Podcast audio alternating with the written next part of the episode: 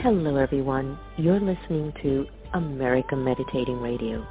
We collect wisdom, inspire each other, and empower hearts on demand twenty-four seven.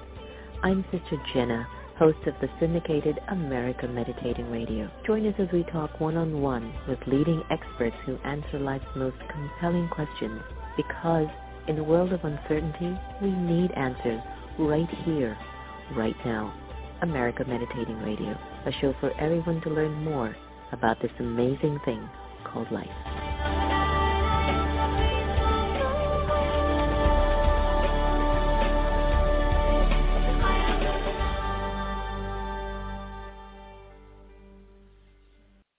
Hi everyone, Om Shanti. Welcome to The Next Normal in collaboration with America Meditating Radio. I can't believe we're actually in our eighth year of America Meditating shows. So you know we've done almost two thousand shows. I have no idea how it's happening. And of course, The Next Normal was birthed as a result of the pandemic, and our meditation museums are closed. So we decided why not just marry these both together, since their alignment of intention are pretty much on the same vibrational frequency. I hope you're taking good care of yourself and you're moving into that special place for you where you can find your truth and your beauty and your power. It feels as if this period of time that we're in is asking us simply just for that. We really need that space and that time. So let's go right to why you tuned in today, is to meet our very special guest, Doctor Greg Hammer. Doctor Hammer is a professor at Stanford University School of Medicine, pediatric intensive care physician, a pediatric anesthesiologist, mindfulness expert, which is the part I really love, and the author of Gain Without Pain, the Happiness Handbook for Healthcare Professionals. He's a member of the Stanford's WellMD initiative, and Doctor Hammer is currently the chair of the Physicians Wellness Task Force for the California Society of Anesthesiologists. He has been a visiting professor and lecturer on wellness at institutions worldwide, and he teaches a GAIN method to medical students and residents and fellows at Stanford. Doctor Hammer is a health enthusiast and meditator, utilizing a non-duality and mindfulness-based approach, and I'm hoping that today we will walk away with some deep insights by the beautiful Doctor Hammer. Doctor Hammer, welcome to America Meditating Radio and Next Normal. How are you? I'm very well. It's it's wonderful to be with you. Same here. Well, look, you've authored a new book, Gain Without Pain. This is something I tell my mother all the time. She has a lot of emotional traumas that she's still not able to exit from her consciousness. So she has a way of walking around the house. I'm in pain. Oh, I'm in pain. And I go, there's no gain without pain, Mom. Then she's like, okay. So this new book, Gain Without Pain for Healthcare Professionals, gosh, our healthcare professionals have been going through so much. My heart goes out to them. The challenges have been overwhelming. How have they been able to navigate? And tell us a little bit about the book. I think that healthcare professionals have been going through a lot, but I also think that everybody else around the world has also been going through quite a bit. There is, I think, always stress associated with life. Because let's face it, when things as they are do not seem to align with the way that we want them to be or think that we need them to be.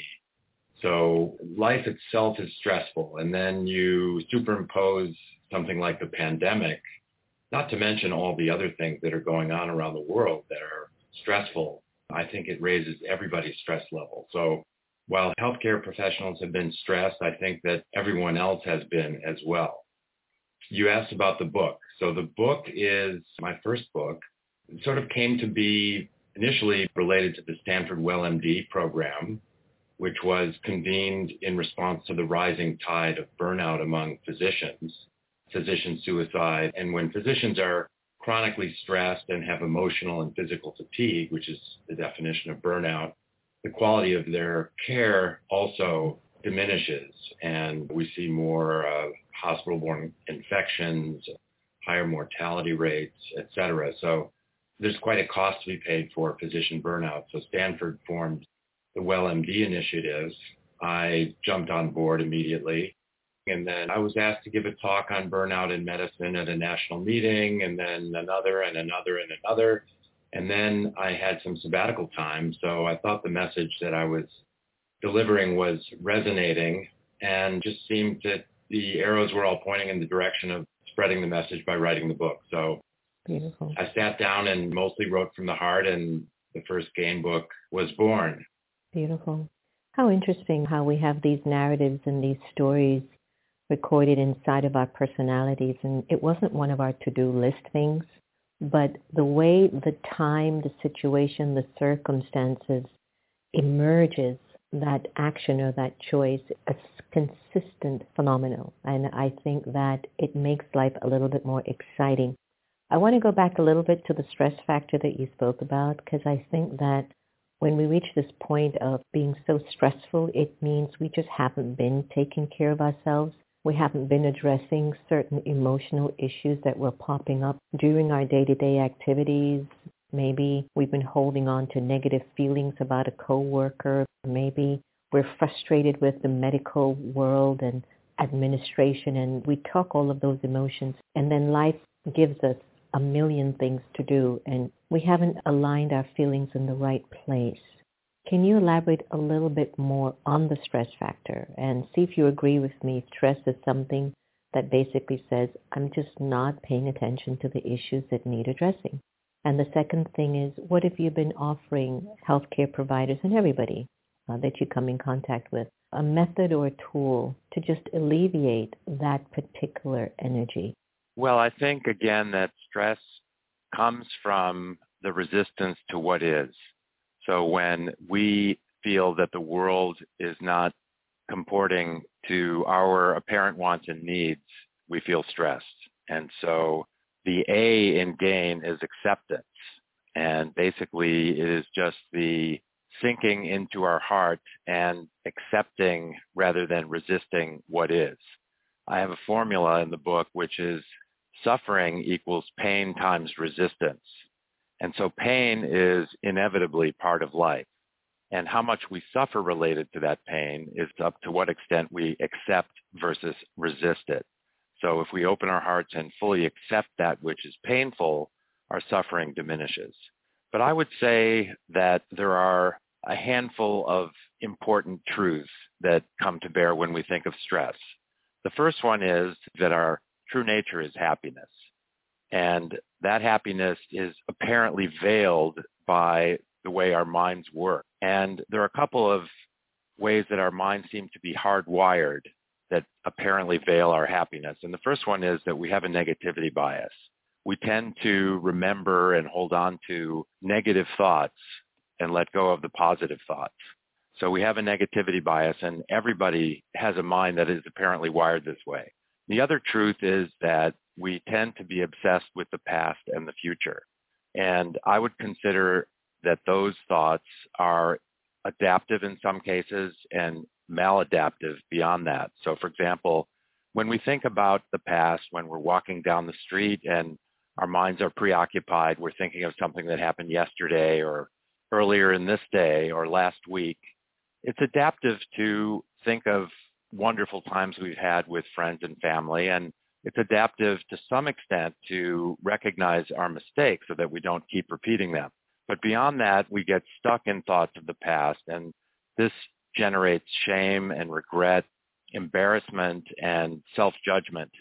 And similarly with the future, it's adaptive to think about good times to come, and it's adaptive to plan to put bread on the table. But beyond that, our thoughts of the future generate fear and anxiety. And this is especially apparent nowadays, because we're not sure what's going to happen. And because of our negativity bias, when we get stuck in thinking about what may transpire, we tend to catastrophize and think of the worst possible thing that might happen, even though it will almost certainly not come to bear. It's adaptive for me in my professional life to think about the worst thing that could happen so that I can prepare for it and prevent it. It was adaptive perhaps for our forebears to think about the worst thing that might happen if they were fifty thousand years ago, uh, early Homo sapiens, cave dwelling and imagining there might be a saber-toothed tiger lurking outside the mouth of the cave. It may have been adaptive for them to be concerned about that. And that maybe helped them stay safe and help them therefore have time to procreate and so on. And, and so those genes for worrying about the future perhaps spread within our D N A. And they're with us today. But the thing is that today we don't generally have a saber-toothed tiger lurking outside the mouth of our cave. So now it's maladaptive to be worried about that. And so I think the negativity bias and the obsession with the past and the future really apparently veil our true nature, which is happiness. And the GAIN approach is designed specifically to allow us to remove that veil. I get that. You know, I have used that A in GAIN, accept what is, because of my mother and her dementia. It took me about maybe two or three months to navigate that this was a completely different person. And, you know, when you lose your best friend, your business partner, your parent, your teacher, you're like, wow, who's this person now? And it wasn't until I accepted what is that everything changed.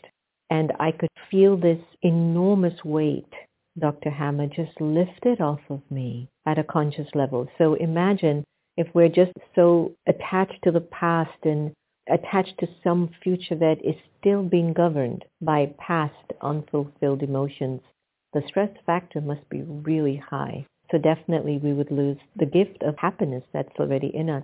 COVID's got its own purpose, right? It just won't stop. And I know there are a lot of issues in the United States and elsewhere. Wear a mask, don't wear a mask. Get vaccinated, don't get vaccinated. Let's put all of that aside. What can we do to make ourselves healthier and each other happier? Any thoughts? First, uh, we have to take care of our physical bodies. And I think the tripod that supports our physical well-being consists of sleep, exercise, and nutrition. So we need to go back to basics, because if we're not sleeping and we're eating poorly and we're not exercising, our bodies are going to be very distracting, and they're going to represent or create resistance to what is. So good sleep hygiene, that's a whole other conversation, and some kind of daily exercise. Even if we can't go to the gym during COVID, at least we can get out and walk. And nutrition, it's really simple principles. I mean, I would say go more toward a plant-based diet and less sugary and refined so-called comfort foods.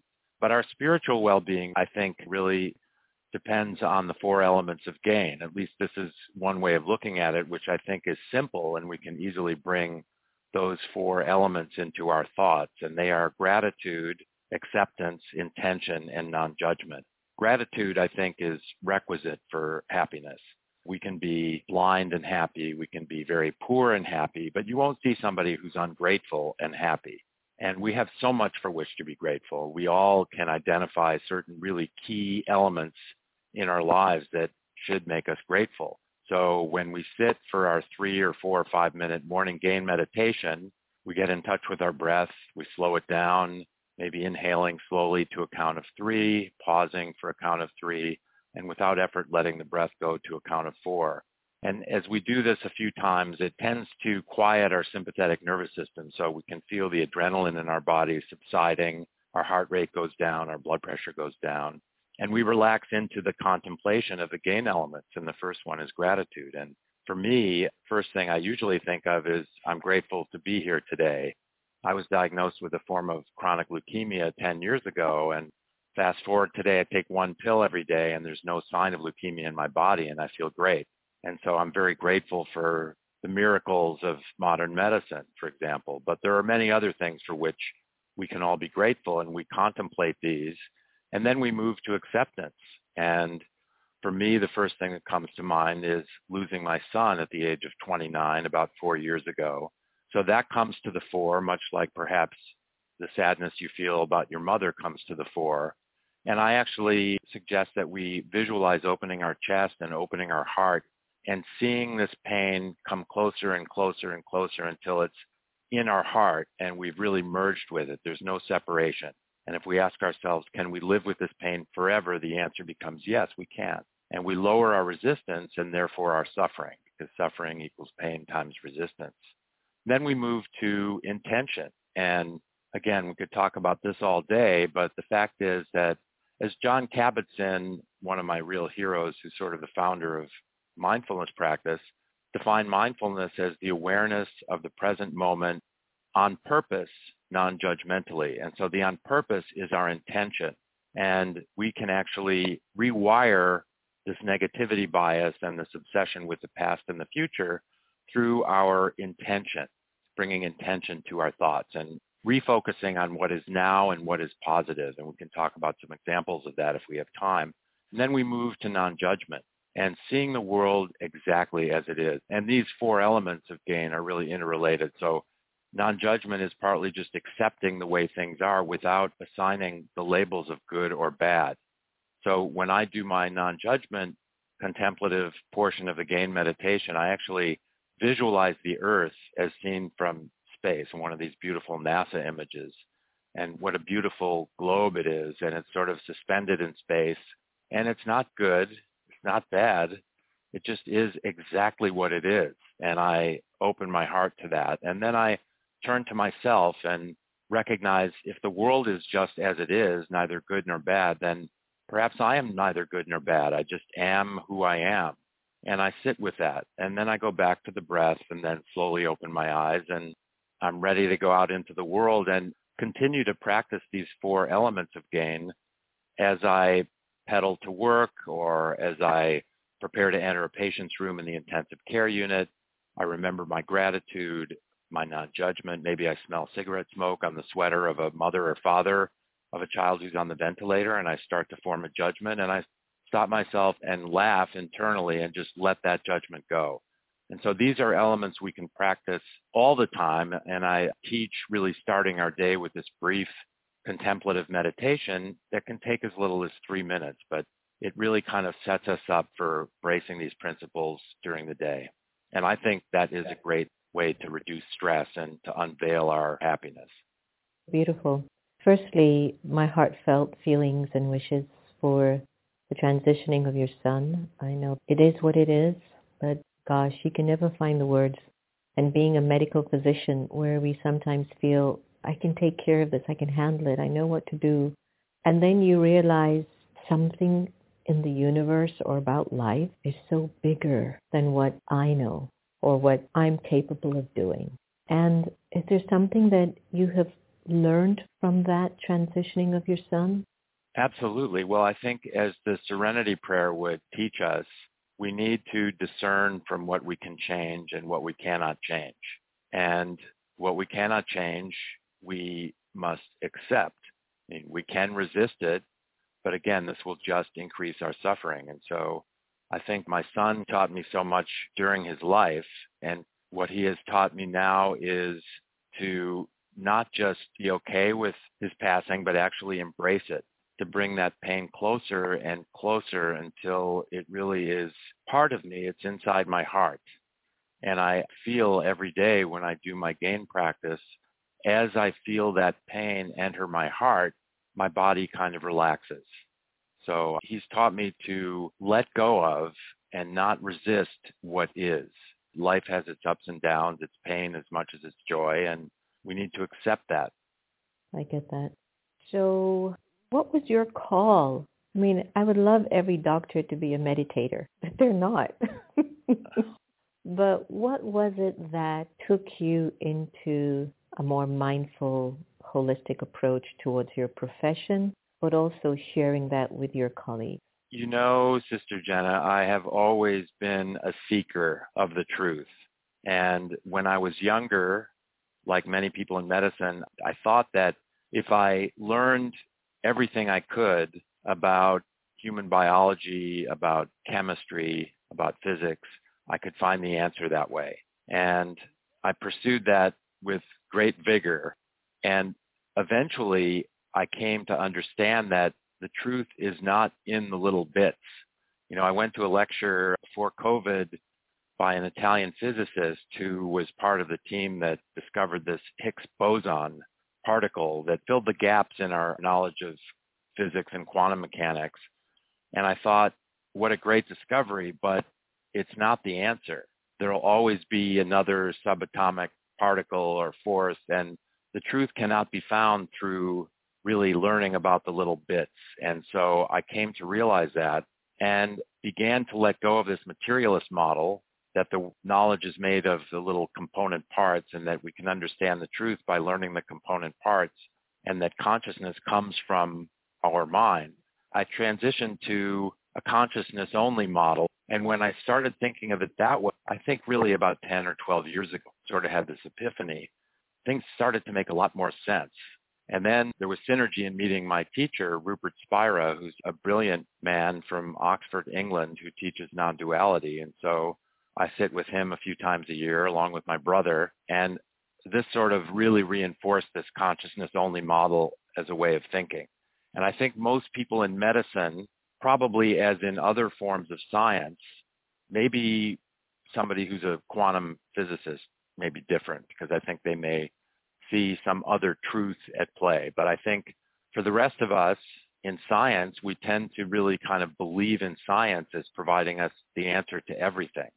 And I don't think that that is true. I think there's an apparent duality of the importance of learning about medicine, about the facts, about all the little aspects of human biology and physiology. But I don't think we can tell ourselves that we'll find the truth that way. It's important to know these things to be able to be the best healer we can be. But it's also important to recognize that all of this comes from one source, and that is consciousness. Perfect. You know, I believe science is a tool. It has done so much for our lives, and it will continue. My only thing with it is, can you just incorporate consciousness, the soul in it, the sixth element of light, and then watch the even greater magic of science take over our lives and make us into these better human beings. You know, there's this separation between the world of matter and then the world of spirit, or the world of consciousness. And I mean, I'm glad to know doctors like you and others who say, okay, I believe in science. I also believe in consciousness and the soul, and that based on the way you think and make choices and feel, it is impacting the world of matter for you. And so if you're not paying attention to the way that you are feeling and the emotions that you are serving, then it's going to show itself in a form of matter through illness or stress.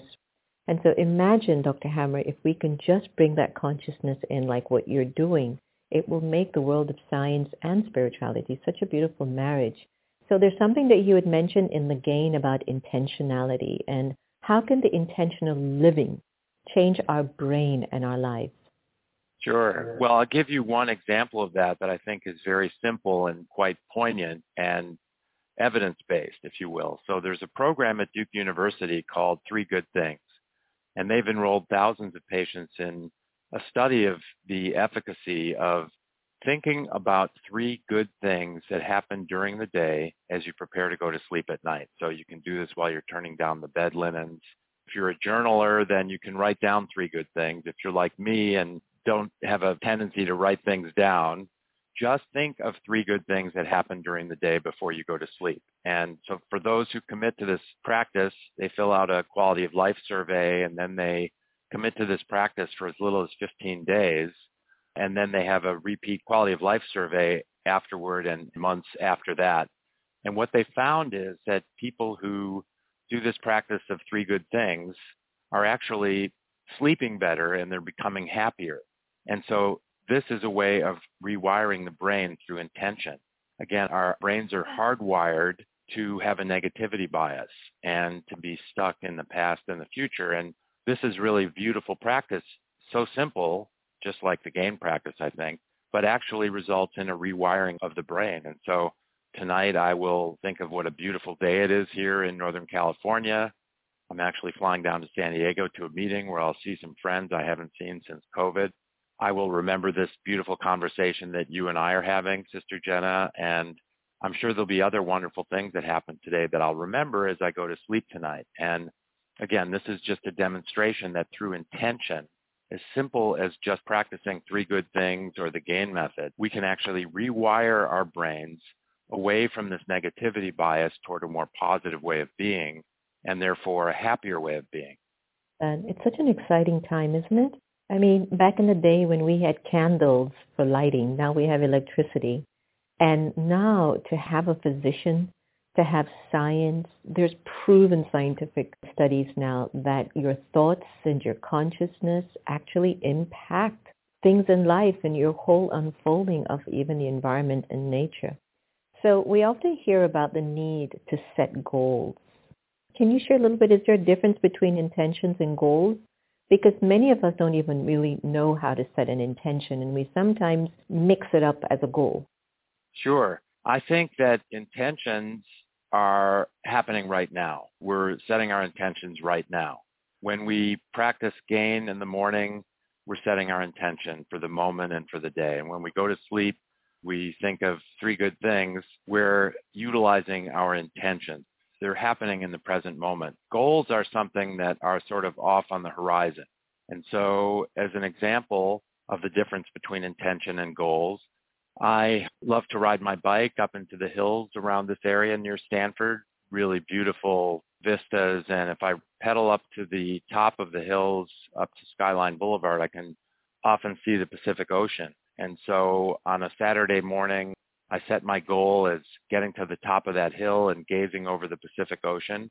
But my intention is to experience every moment of the ride, to really feel my muscles working, to feel the breath entering and leaving my chest, and to appreciate the beauty of all of the scenery of nature, of animals that I may see on my way to the top of the hill. So that's my intention. My intention is to be present during the ride. Lo and behold, I get to the top of the hill, and as often happens around here, the fog has rolled in, and I can barely see fifty feet in front of me. So I have not reached my goal, but I am happy because I set my intention, and my intention has been fulfilled. And so this is common in life that we don't always reach our goals. Our goals are kind of at arm's length. And I think as we learn to be present and really experience every moment of our lives, and the present moment is really the only one we ever truly experience, we can actualize our intentions as we go. It's fine to have goals, but I think we need to kind of put them in their place and recognize that they are at arm's length. They are off in the distance. And what we really are doing is we're setting our intention to make small baby steps of progress toward that goal, but to be living the intention with each step. It's interesting because the intention is such a deep soul assignment. You know, it is a deep connection to the intrinsic nature of the soul, the motive of the soul, the feeling in the soul. And when we're so stressed out and we haven't addressed a lot of issues, we don't even know where to start with an intention. So I'm glad that you've also offered some baby steps in that direction because it's needed. So did you enjoy intentionally the fog when you got up to the top of the mountain? I actually do enjoy the fog. The fog is so beautiful. I mean, it's this visible, really tactile representation of the forces of nature. And, you know, if you're even driving your car along two eighty around here, you can see the fog rolling in and draping over the hills. It looks like a real blanket, and the sun may be shining overhead. And so you get these beautiful rainbow-like effect, and the fog is actually quite beautiful. Absolutely. It is quite beautiful. Sometimes when I wake up here and it's a very, very misty morning, it just feels like I've been transported into another dimension of time, and it makes me feel grateful. So, Doctor Hammer, it's been a delight having you on air today, and you've left us with a lot of really important tools that anyone who tuned into today's program could definitely take away. Is there anything else that you feel that you'd like to share that perhaps you'd like to just seal our time together? Well, I would just encourage everybody to understand that there's no such thing as failure.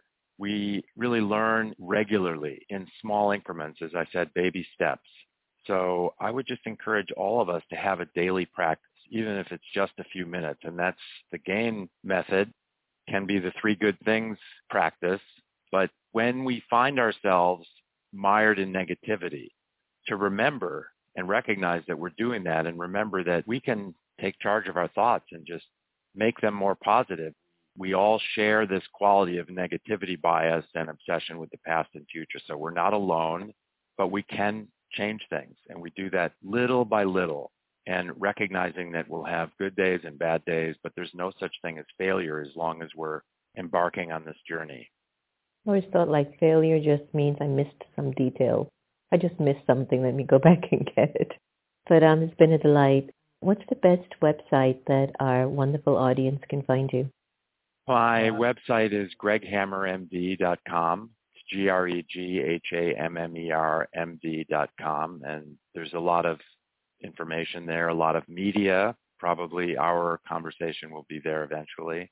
And they can find access to my book there. They can also go on Amazon and go to the book section and put Gain Without Pain and my last name, Hammer, in the search window, and they'll find it that way. Your last name, I was thinking, can't touch this. I know you get that a lot. M D Hammer, yes. I know, right? Are you open to doing that three-minute meditation that you mentioned earlier on that is connected to your Gain module? And thank you for offering us an opportunity or an insight that we can actually now gain without the pain, because we used to always know there's no gain without pain, right? But you're actually saying we can go through some acquired experience of some beauty without the discomfort. Are you open to leave us with a little meditation today? Absolutely, yes. Oh. Okay, so let's close our eyes and we sit quietly, make ourselves comfortable, and we notice the air entering our body through our nose. We slowly take that breath in to a count of three and pause and hold it inside us for a count of three, and then slowly let it count of four, slowing the breath but noticing the magic of the breath entering our nose, filling our chest, and leaving our body. And we notice our gratitude.